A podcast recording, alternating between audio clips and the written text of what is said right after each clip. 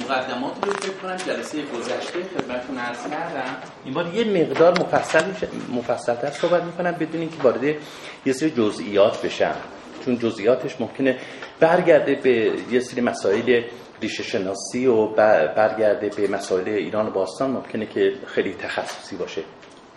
ولی همین این نکته رو که چرا مرداس نه مرداس دیدین دیگه توی شاهنامه استاد خالقی مرداس ضبط شده و این زحاک اساسا آیا معرب دهاک اجی دهاکه من گفتم که منشه در واقع این نام در اوستا اجی دهاکه خب که به صورت دهاک و از دهاک در متون پهلوی اومده. پس نام اینو توجه کنید در متون پهلوی به صورت از دهاک بازه و دهاک اومده. خب حالا بحث های زیادی رو در مورد ریشه نام زحاک در واقع علما مطرح کردن. ولی اون چیزی که من بهش اعتقاد دارم اینه.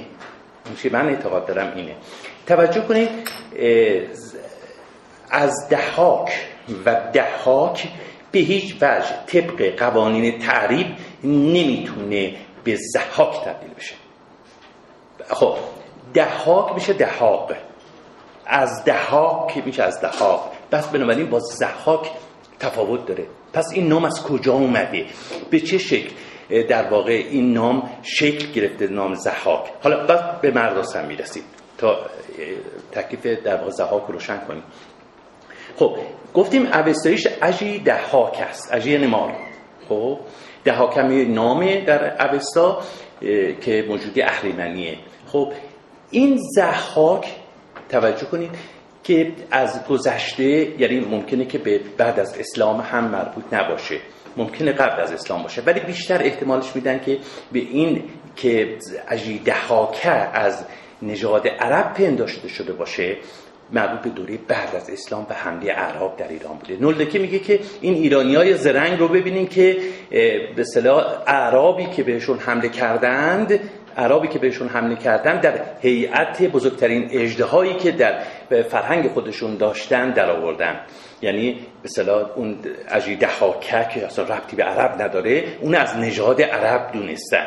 ولی به نظر می‌رسه که این یه مقداری به صلاح قبلتر از زمان فردوسیه. یعنی ما اینها رو توجه داشته باشیم که به فردوسی منصوب نکنیم اینها رو به منبع او و منبع او. به همیشه حالا ممکنه که ما بیایم تصور کنیم که بعد از اسلام این اتفاق افتاده باشه. اشکال نداره. ولی به این مسئله توجه کنیم که این انتصاب عجیده هاکه به محیط عربی باعث شده که یک نام مشابه توجه کنید نام مشابه دهاک و از دهاک پهلوی در زبان عربی شکل بگیره. خب نزدیکترین نامی که در عربی توجه کنید از زمانی که گفتیم که به صلاح این انتصاب اجی دهاکه اوستایی و از دهاک پهلوی انتصاب پیدا کرده به چی؟ به عرب. یعنی دهاکه رو از نژاد عرب دونستن.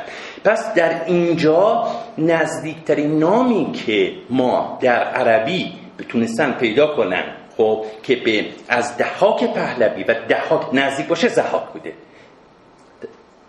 این نامگذاری بدین شکل اتفاق افتاده. نه آنکه ما تصور کنیم زحاک معرب چیه؟ از دهاکه یا دهاکه بی مثلا این قانون تعریب به ما اینو نمیگه دست کم. قانون تعریب به ما اینو نمیگه. خب این سوالی مطرح میشه سوالی که مطرح میشه اینه که این دهاک در واقع یک شخص یا یک قومیت رو در بر می‌گیره؟ نه این شخصه.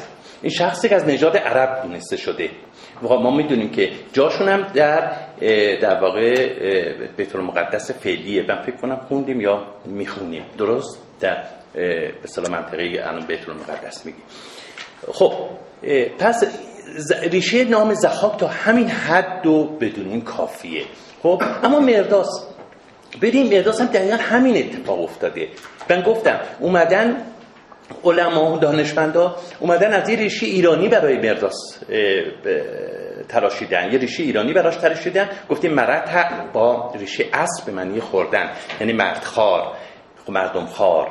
خب بعد گفتن که این در واقع صفت زحاک اجیر حاکه بوده خب که خب مدخارم هست دیگه گفتیم توی همین قسمت ها که می‌خونیم که از مغز سر آدما خب تغذیه می‌کرده و بنابراین آدم خاره دیگه. خب اون اجیده ها که باستانی هم آدم خار بوده. یعنی اصلا کارگزار من بعدا توضیح خواهم داد که این کارگزار اهریمنه و اصلا یکی از وظایف اهریمن این بوده که جهان را از وجود آدمیان پاک کنه نابود آدمیان رو نابود کنه. یکی از وظایف اصلا اساسا اهریمن این بوده.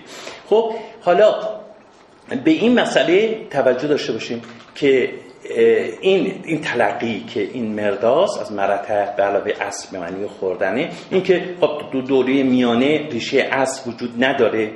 خب این یه دلیل این که واقعا نمی‌تونیم این منشه رو براش قائل بشیم. از همه مهمتر این که این پرهیزکاره. ببینید الان ما می‌خونیم این مرداس یک پدر زخاک دائما تاکید میشه.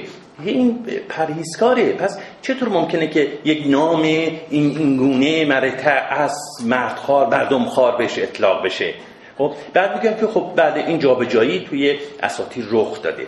و باز یه دلیل دیگه این که اصلا این پیشینی هند و ایرانی داره. یعنی این شخصیت مشابه مرداس پدر زخاک در متون هندی اونجا هم پرهیزکاره. اونجا هم یه فرد پرهیزگاریه بنابراین ما نمی‌تونیم در واقع یک ریشه ایرانی برای مرداس در نظر بگیریم. بهتره که بهتره اینکه این نامو نامی که در به صلاح بین عربا وجود داره مرداس یه نام درست مثل زحاک درست مثل زحاک مرداس هم اونها داره.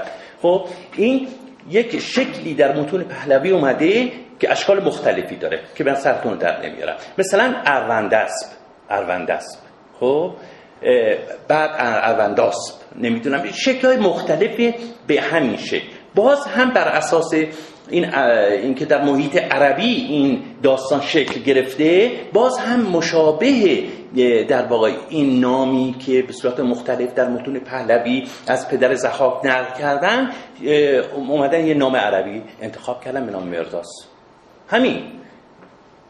پس زخاک و مرداس دو نام عربی هم. در همین جلسه من خدمتون میگم در تفسیر یکی دو بیت اینجا هست که ما با در واقع این روایت در یک محیط پس عربی پرداخته شده. در این اینکه آثاری از آثاری از روایات روایت مربوط به عجیده حاکه در اوستا و متون پهلوی رو هم داره. پس ما یه تلفیقی این داستان مرداس و زحاک یه تلفیقی از عناصر ایرانی و سامی. توجه کنید. پس یه سری نام ها رو ما می‌بینیم. پس زحاک مرداس درست؟ الان یه نام دیگه هم باز تو این داستان هست. ابلیس. درسته؟ ابلیس. و بعد مری که باز توی یه بیت من توضیح میدم که به تصور من این هم یه واژه عربیه. پس بنابراین اینجا روایت نه اینکه در خود فردوسی شاهنامه حتی منبع او بلکه این روایت که اصلش پرداخته شده که این از نژاد عرب دونسته شده در یک محیط عربیه که در واقع این داستان سامان می‌گیره و طبعا از عناصر عربی هم از نفوذ عناصر عربی هم خالی نیست. منظورم بله بله. حالا توضیح میدم. برمیخوریم به نمونه هاش توضیح میدم. خب گفتار اسطوره آفرینش ایران در واقع اهریمن وظیفش نابود کردن انسان ها نیست. فقط می‌خواسته پادشاه جهان بشه.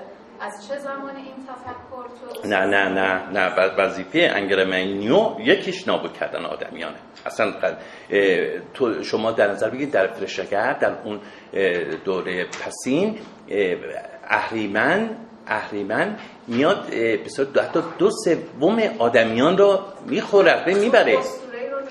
تازه از زربان و زاده میشن. بله درسته. پادشاهی اون که قرار شد قرار بوده که اولین کسی که از شکم زربان زاده میشه پادشاهی رو بگیر و بعد اون شکم پدرش اون اسطوره رو می‌دونم. به ولی توجه کنید یکی از اصلا وظایف اهریمن یکی از کارهای اهریمن این که به صلاح حتی آفریدگان اورمز را نابود کنه. نه تنها مردمان نه نه تنها حتی گیاهان جانوران. خب ببخشید من اگر ما اینجوری پیش بریم ببخشید خیلی عضو می‌خوام. سوالا باشه ساعت چار و نیم. اشکال نداره. چون ما می‌خوایم پیش بریم. الان این داستان رو تا پایان جمشید من با تموم کنم. این جلسه. این جلسه با تموم کنم. یکی مرد بود اندران روزگار. یکی مرد بود اندران روزگار ز دشت سواران نیزه گذار. پس هر جایی دیدیم دشت سواران نیزه گذار منظور عربستانه. پس جای دیگه شاهنامه هم که دیدیم یعنی منظور اون دشت در واقع عربستان منظورش. گرانمایه گرانمایه هم شاه و هم نیک مرد. ز ترس جهاندار با باد سرد. دائما در نیایش دیگه در دائما در نیایشه. پس ببینید آه کشیدن دیگه آه کشیدن. بله. که مرداس نام گرانمایه بود. پس آدم پرهیزگاری بود. خب نامش هم مرداس. به داد و دهش برترین پایه بود. هم دادگر بود و هم بخشنده دهش. مرو را ز دوشیدنی چار پای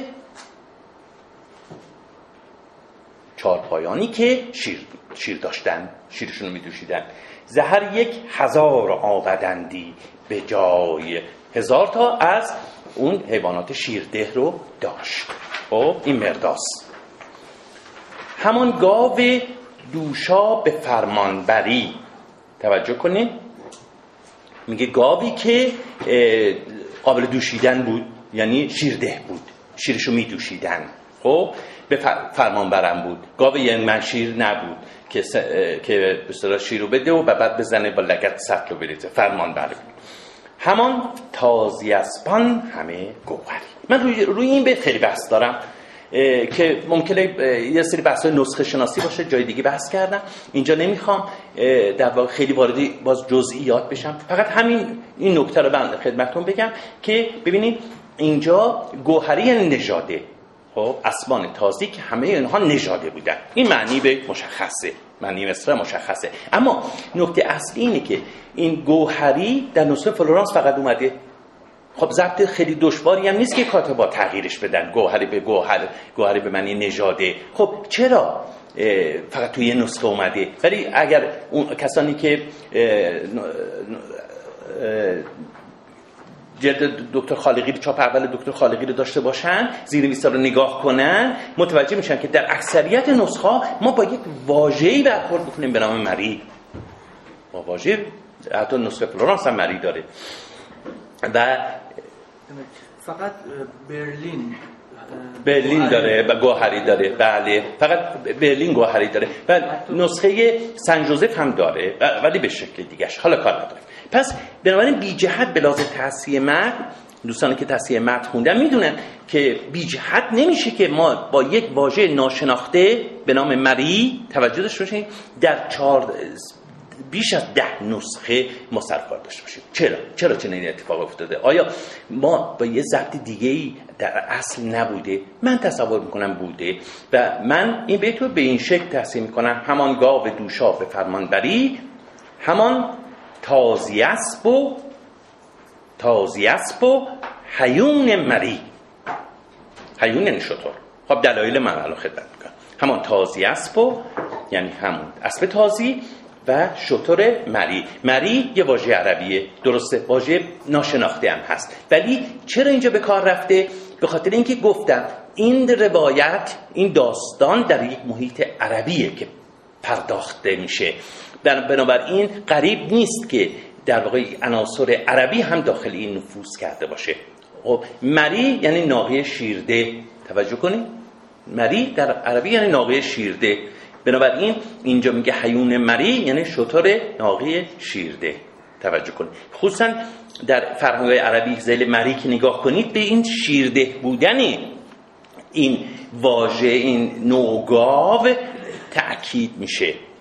و بعد در این بیت هم ما می‌بینیم که چقدر داره دائما تکرار می‌کنه که زدوشیدنی زدوشا و اینجا هم مری که تکمیل می‌کنه اونو. پس اینجا تأکیدش برای اینکه مرداس این حیوانات داشت که مردم از شیر اون بهره مند بشن. بس بی جهت نیست که اینجا واژه مری اومده. خب دلیل دیگه چی؟ دلیل بسیار مهمتر.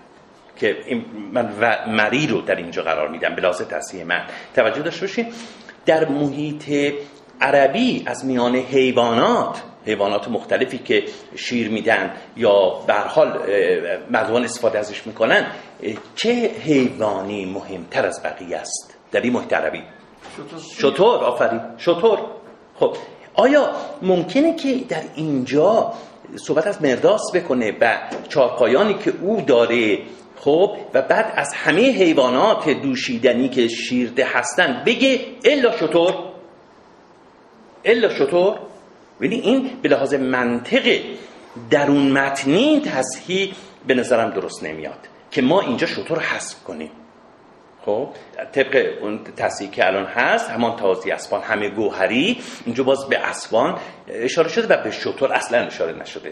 پس نکته مهم این اینکه اینجا باید طبق در واقع چیزی که در تصحیح متن میگن قوانین درون متنی خب ما اینجا به شطور نیاز داریم که اصل روایت شطور بوده که اینجا در واقع ذکر شده در کنار چی؟ اسب و در کنار بعدش میگه بزو شیرور میش باز تاکید روی شیرور ببین چند جا بود؟ این سومین جا نه؟ چهارمین بزو شیرور میش. پس باز تاکید روی شیره همین آوردن. همین گوهری رو آوردن. اصل عرب... گفتن که واژه عربی نمی‌تونه به کار رفته باشه باید واژه فارسی باشه. واژه فارسی چاپ جدید دکتر خالقی رو دوستان دارن؟ چی آورده؟ همون تازی اسبان همون گوهری بله. قطعا. و نسخه دیگه. ولی نسخه چندین نسخه دیگه مری دارن. بله. بله. حالا اون دیگه تصحیح می‌دونیم. مری. حالا تفسیرهایی که توجه کنید تفسیرهایی که روی مری بعضی مری رو انتخاب کردن. خب ولی تفسیراشون خیلی عجیب غریبه. خیلی عجیب غریبه که من اصلا به لحاظ در واقع دستور زبان هم خانی نداره و نمی‌تونه درست باشه. یکی تفسیر می‌کنه همینو حیون مری رو می‌ذاره در بند. خب بعد مری رو به معنی در واقع مر می‌گیره مر می‌گیره به معنی به معنی شمار. یعنی حیون یا یا نکره هم می‌گیره. حیون مری یعنی بسی حیون مقدار ابلاز دستور زبان اینجا اشکال ایجاد میشه. می‌دونین؟ اشکال ایجاد میشه. بعد یه مقالی هم نوشته شده. شما نگاه کنید کنم نامی فرنگستان یا مجله فرنگیسی ما چاپشون کردیم که این استدلالش بد نیست. یعنی من این استدلال رو در کنار همین پیشنهادی که خودم دادم این دوتا رو من فکر می‌کنم یکی از این دوتا درست باید باشه. این که یک شاهد فقط از مولوی ما داریم یک شاهد فقط از مولوی داریم که در اونجا در واقع مری به معنی مطیع و فرمانبر اومده. فقط یک شاهد داریم. خب؟ فقط یک شاهد. واژه فارسیه. حیون مری یا حیون فرمانبر؟ خب؟ اگر ما بخوایم به صلاح واژه عربی مری رو هم به عنوان ناقه شیرده توجه نکنیم اینجا چون به حال صحبت شطور اومده دیگه حیون خب؟ بعد مری رو می‌تونیم به معنی چی بگیریم؟ فرمانبر بگیریم. با منتها اشکال کار اینه که ما فقط یک شاهد داریم. یعنی یه واژه‌ای که به فقط یک شاهد از مولوی ازش داریم. یه مقداری کار مشکل می‌کنه. ولی به هر حال این دو تا نظر به نظر به نظر من به گمان من این دو تا نظر می‌تونه در مورد در واقع تصحیح این بیت درست باشه هر دو تا. خب یکی مری رو به معنی ناقه شیرده بگیریم تحت تاثیر محیط عربی و مری رو به معنی مطیع و فرمانبر بر اساس اون شاهدی که در حال از مولوی داریم. خب، دکتر بعد این مری در عربی یه چیز متداولیه یعنی شواهد مختلف. بله این قطعیه. وجودش قطعیه در زبان عربی. در همه فرهنگا نگاه کنی هست. در همه فرنگا هست. خب به دوشندگان داده بود پاکدین پاکدین برمیگرده به مرداس که گفتن پریزکاره دیگه. اون مرداس اونو به دوشندگان داده بود که از شیرش بدوشن و به مردمان بدهن. پسر بود مرین پاکدین ببین چقدر روی پاکدین تاکید میشه که یک مردم خار بعد با اون بله. به شیر آن کسی را که بودی نیاز بدان خواسته دست بردی فراز. هر کس شیر اون تامینش می‌کرد. پسر بود ملین پاک دین را یکی که از مهر بهرش نبود اندکی. خب میگه پسری داشت که اصلا عشق و مهر نسبت به پدر اصلا سرش نمی‌شد. جهانجوی را نام زحاک بود دلیر و سبکسار و ناپاک بود. خب دکتر خالقی ناپاک گذاشته. اشکالی هم نداره. اصلا اه، زحاک گفتیم کارگزار اهریمنه و اهریمن ناپاکه. اصلا بحثی نیست. ولی به نظر می‌رسه اینجا ما ناباک درستتر باشه. با توجه به صفتهایی که قبلش میگه. دلیر و سبکسار و خب نابا بدون جسور. جسور بود. جسور بود. هر حال من نمی‌خوام اینجا مطلق در واقع اون نظر استاد عزیزم رو رد کنم. اصلا می‌خوام بگم در کنار این ناپاک این خانش رو هم در نظر بگیریم ناباک جسور بدون ترس. کجا؟ گفتیم به معنی که دیگه نه که موصوله. کجا؟ بی و رسمش همی خواندند. چون این نام بر پهلوی راندند. پس توی در واقع چیز هست کهن اه، ایرانی هست که بیورسبه خب؟ یعنی صاحب ده هزار اسب. پس معنی بیورسب اینه صاحب ده هزار اسب. ما گفتیم نام هایی که مینیم نام های جاماسپه خب؟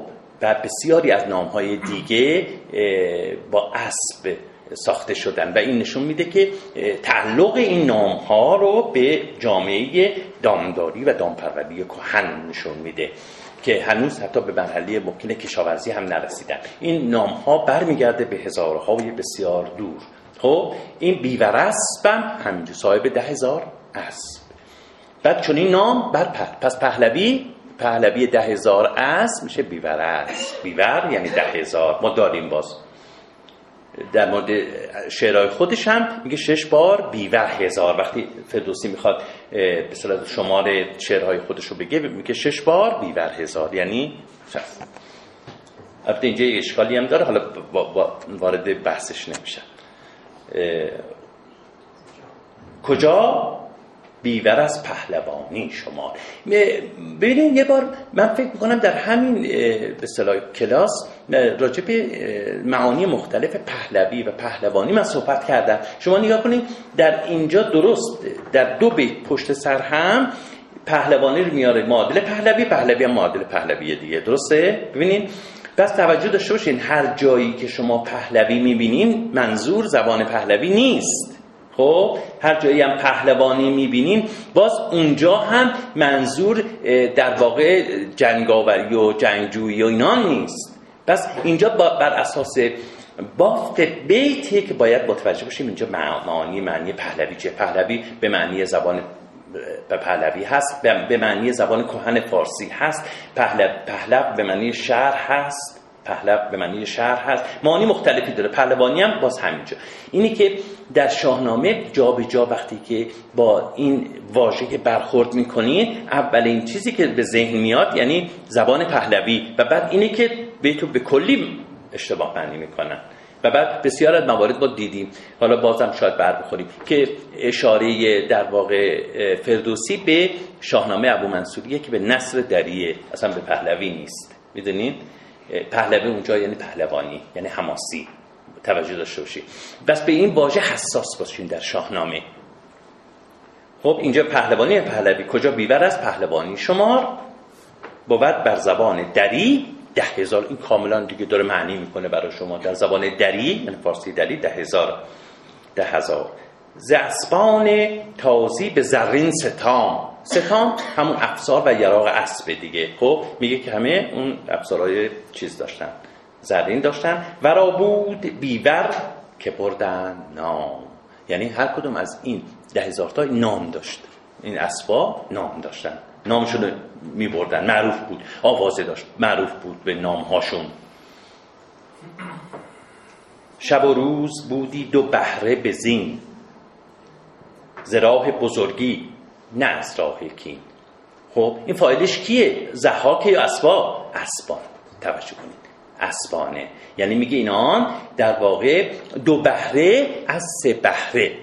توجه هر جایی که این یک بهره اگر نگفتن منظورشون از سه بهره است. اینجا میگه که از شبانه روز خب دو سومش رو اینها این اسبان بر زین بودند و آماده خب یا در جنگ بودن یا آماده بودن. توجه داشته باشین. توجه داشته باشین. خب نه اینکه این به زحاک برگرده. زحاکی که در واقع دو بهرش بر روی زین بود. یعنی در شبانه روز دو سومش رو جنگ می‌کرد. نه اینو نمی‌خواد بگه. خب بعد اینجا بگه از بحر بزرگی نزدایی منظورش اینه که در واقع این ده هزار تا شکوه و دبدبه یک فرمانروا رو میرسوند. خب که ده هزار تا زین شده آماده با افزار زرین به این در اختیار داشت این پادشاه مرداس. چنان بود که ابلیس روزی پگاه آمد به سان یکی نیکخواه.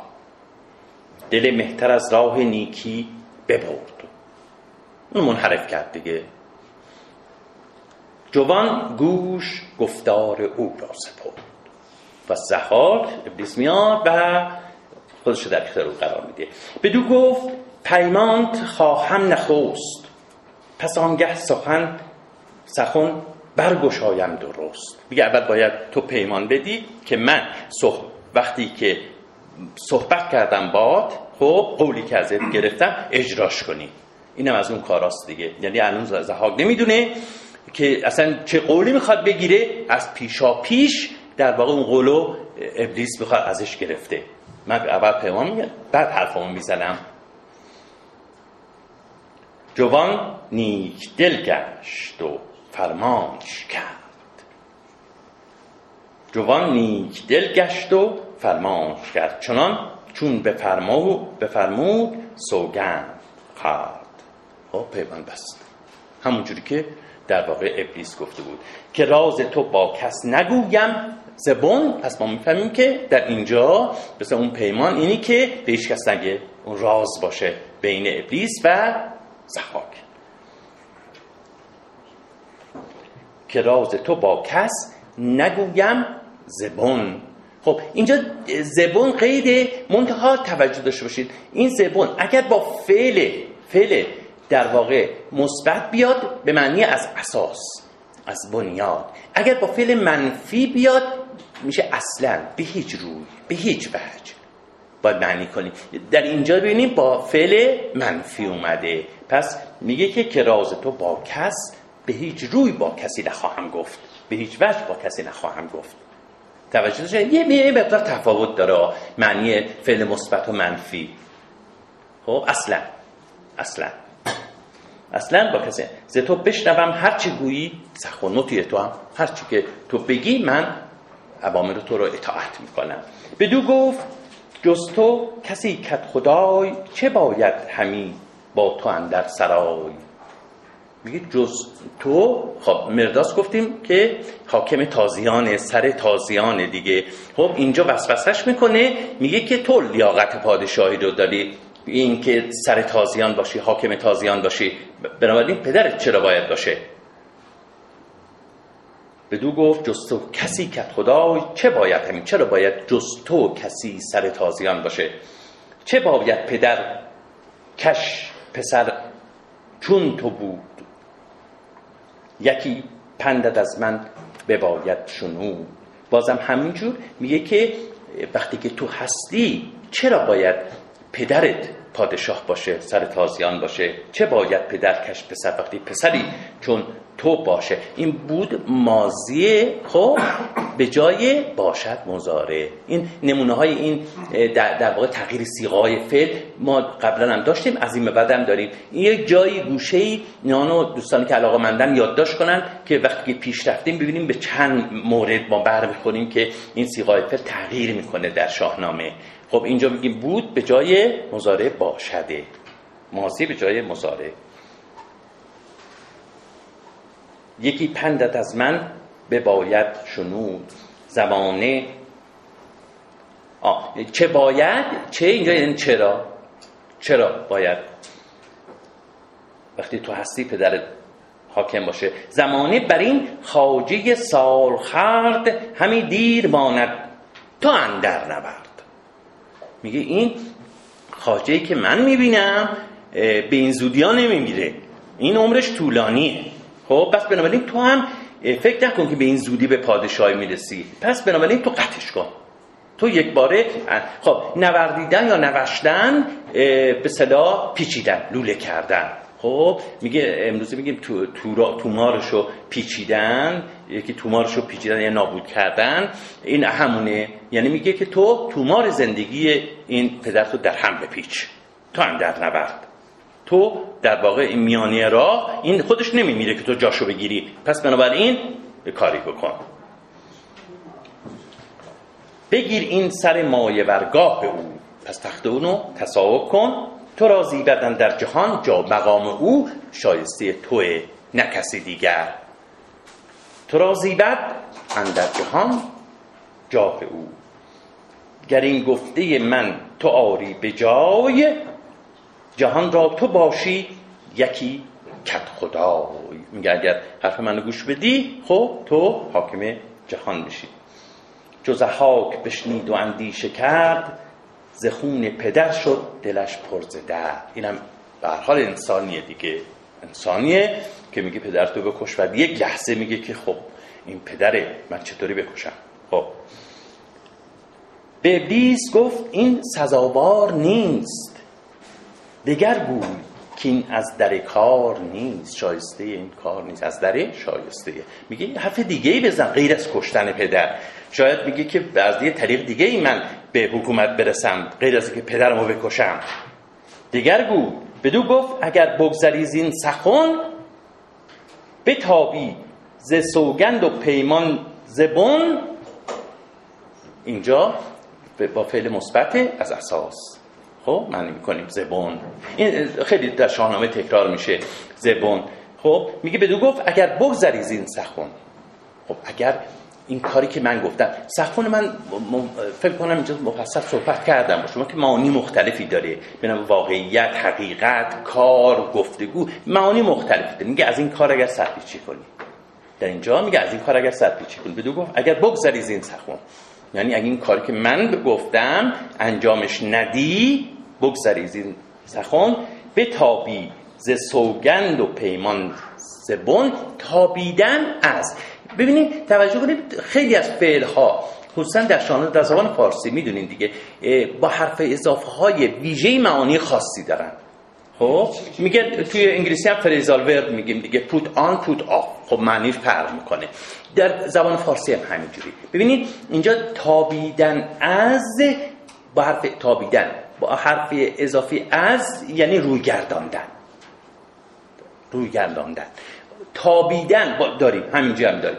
تابیدن سوی یا به یعنی متمایل شدن. به این معنی عکس داره اصلا. درست معنی عکس داره. به این مسئله پس حرف اضافه ها در شاهنامه اصلا در زبان فارسی باید توجه کنیم. این حرف اضافه ها بسیار مهم من گاهی اوقات به اصطلاح واژه ها رو ترکیبات رو درست نمیشه معنی کرد بدون توجه به این حرف اضافه ها پس اینجا تابیدن از یعنی روی گردان شدن. میگه که به تابی روی گردان بشی خب از سوگند و پیمان. پیمان که من بستی چی میشه؟ سر مرد تازی بدام بماند به گردند سوگند و بند. میگه این در راه سوگنده بر گردنت میمونه. بدو گفت اگر بگذاری نه دیگه درسته دیگه. بماند به گردند سوگند و بند. شبی خار و ماند پدرت انجو ارجمند. یا ارجمند. خب؟ تو خار میشه پدرت هم ارجمند سر مرد تازی به دام آورید. این مطیع خودش کرد دیگه. سر مرد تازی به دام آورید. چنان شد که فرمان او برگزید. بپرسید که این چاره با من بگوی. چه روی است راه و بهانه؟ مجوی اینجا این بیتی خود قابل بحثه.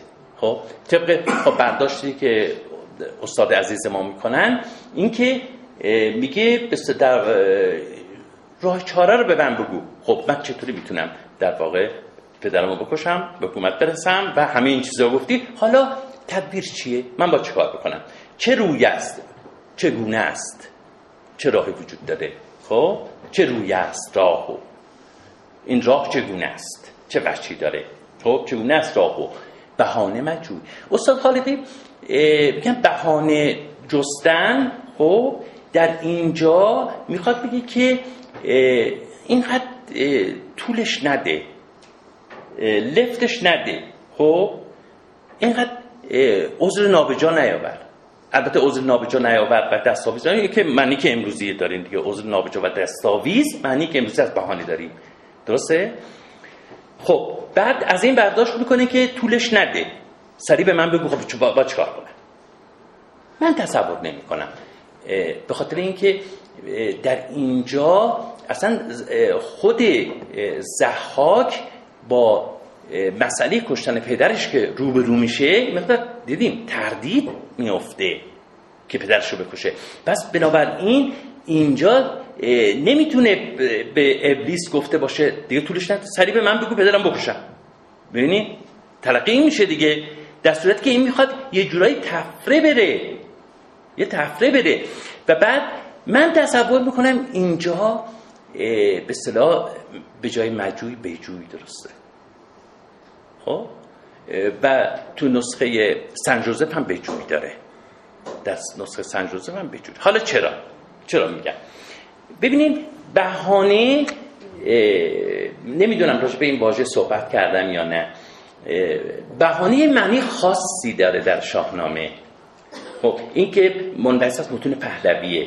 وهانک پهلوی خب یکی از معانی وهانک در پهلوی به معنی سببه که در شاهنامه اومده. در متون پهلوی یکی از این کاربرداش همراه با تقدیره. خب در مینوی خرد و چند متن دیگه اومده که وقتی تقدیر آدمی از اختران صادر میشه تقدیر آدمی از اختران صادر میشه به همراه این تقدیر وهانگی هم میآید. یعنی چی وهانگ اینجا؟ به معنی که اصلا در زبان فارسی ما نداریم این باقی نمونده. ببینیم که وهانکی هم همراه اون میاد. این وهانک چیه؟ این وهانک واسطه بین تقدیر با آدمی. عامله بدونی که خودش دخاله خودش در واقع اختیاری داشته باشه. خوب دقت کنید.